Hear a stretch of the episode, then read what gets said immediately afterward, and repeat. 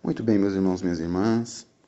Continuemos a nossa caminhada quaresmal, meditando junto com Santo Afonso. E neste dia nós iremos meditar no tema da transfiguração de Jesus Cristo e as delícias do paraíso. Peçamos a intercessão da Virgem Maria e peçamos a ela que nos ajude a compreender bem a palavra de Deus, a mensagem deste santo que tão bem nos conduz nesta caminhada. Ave Maria, cheia de graça, o Senhor é convosco. Bendita sois vós entre as mulheres, e bendito é o fruto do vosso ventre, Jesus. Santa Maria, Mãe de Deus, rogai por nós, pecadores, agora e na hora da nossa morte. Amém. Em nome do Pai, do Filho e do Espírito Santo. Amém. Vamos à nossa meditação. Senhor, é bom estarmos aqui. Mateus capítulo 17, versículo 4. Consideremos hoje a beleza do paraíso e raciocinemos assim. São Pedro e os seus felizes companheiros provaram apenas uma só gota da doçura celestial. Não viram senão um raio da divindade.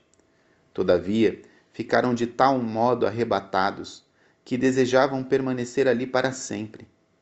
O que será então de nós quando nos saciarmos na fonte das delícias e virmos a Deus tal qual é, face a face? Para chegarmos a tão grande recompensa, devemos antes de mais nada combater e sofrer alguma coisa na terra. No Evangelho de hoje, lemos que certo dia Nosso Senhor querendo dar a seus discípulos um antegozo da beleza do paraíso, tomou consigo a Pedro, a Tiago e a João, seu irmão, e os conduziu de parte a um alto monte e transfigurou-se diante deles. O seu rosto ficou refulgente como o sol, e suas vestiduras se fizeram brancas como a neve. E eis que lhes apareceram Moisés e Elias falando com ele. E tomando a palavra, disse Pedro a Jesus: Senhor, bom é que estejamos aqui. Se queres, façamos três tabernáculos: um para ti, outro para Moisés e outro para Elias. Detenhamo-nos também a considerar um pouco a beleza do paraíso e raciocinemos assim.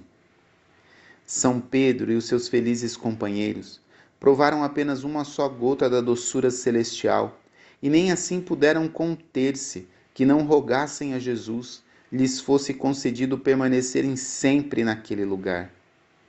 Que será então de nós, quando o Senhor saciar os seus escolhidos da abundância de sua casa e os fizer beber na torrente de suas delícias? São Pedro e os outros dois apóstolos não viram senão um único raio da divindade de Jesus Cristo o quão trasluziu da sua sagrada humanidade.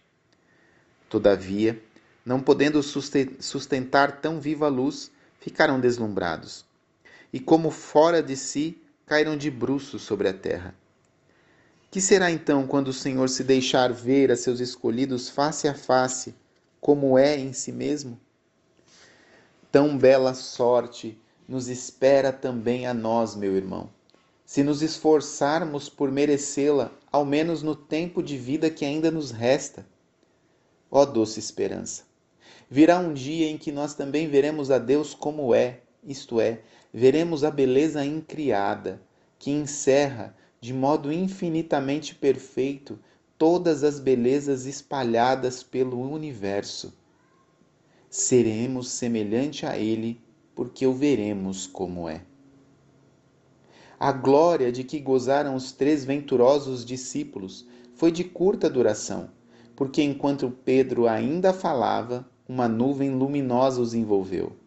E logo saiu da nuvem uma voz que disse: Este é meu filho amado, em quem pus toda a minha complacência. Ouviu. Chegou-se a eles Jesus, tocou-os e lhes disse: Levantai-vos e não temais.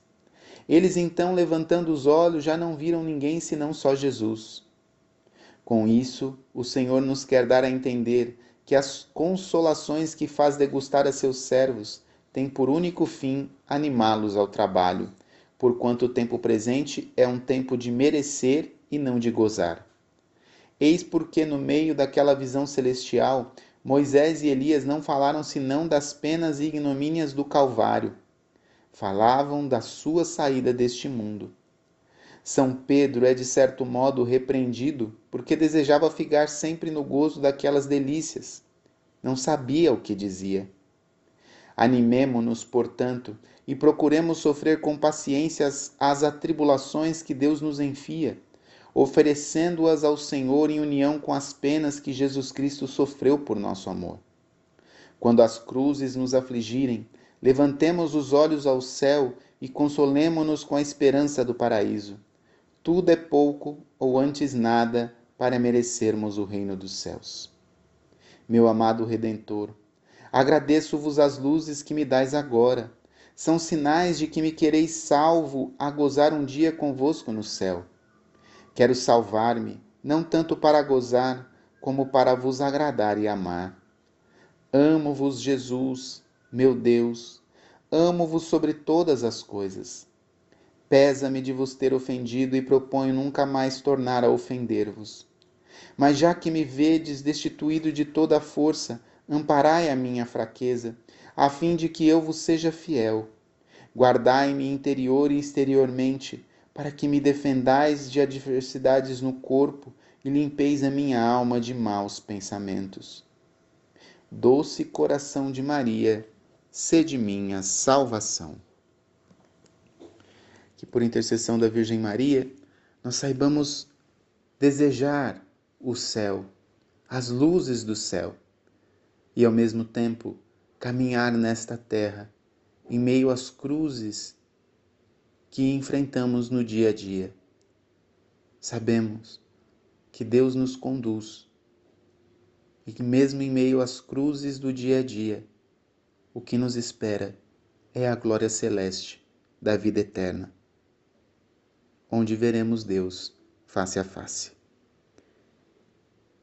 Ave Maria, cheia de graça, o Senhor é convosco. Bendita sois vós entre as mulheres, e bendito é o fruto do vosso ventre, Jesus. Santa Maria, Mãe de Deus, rogai por nós, pecadores, agora e na hora da nossa morte. Amém. Deus abençoe você. Em nome do Pai, do Filho e do Espírito Santo. Amém.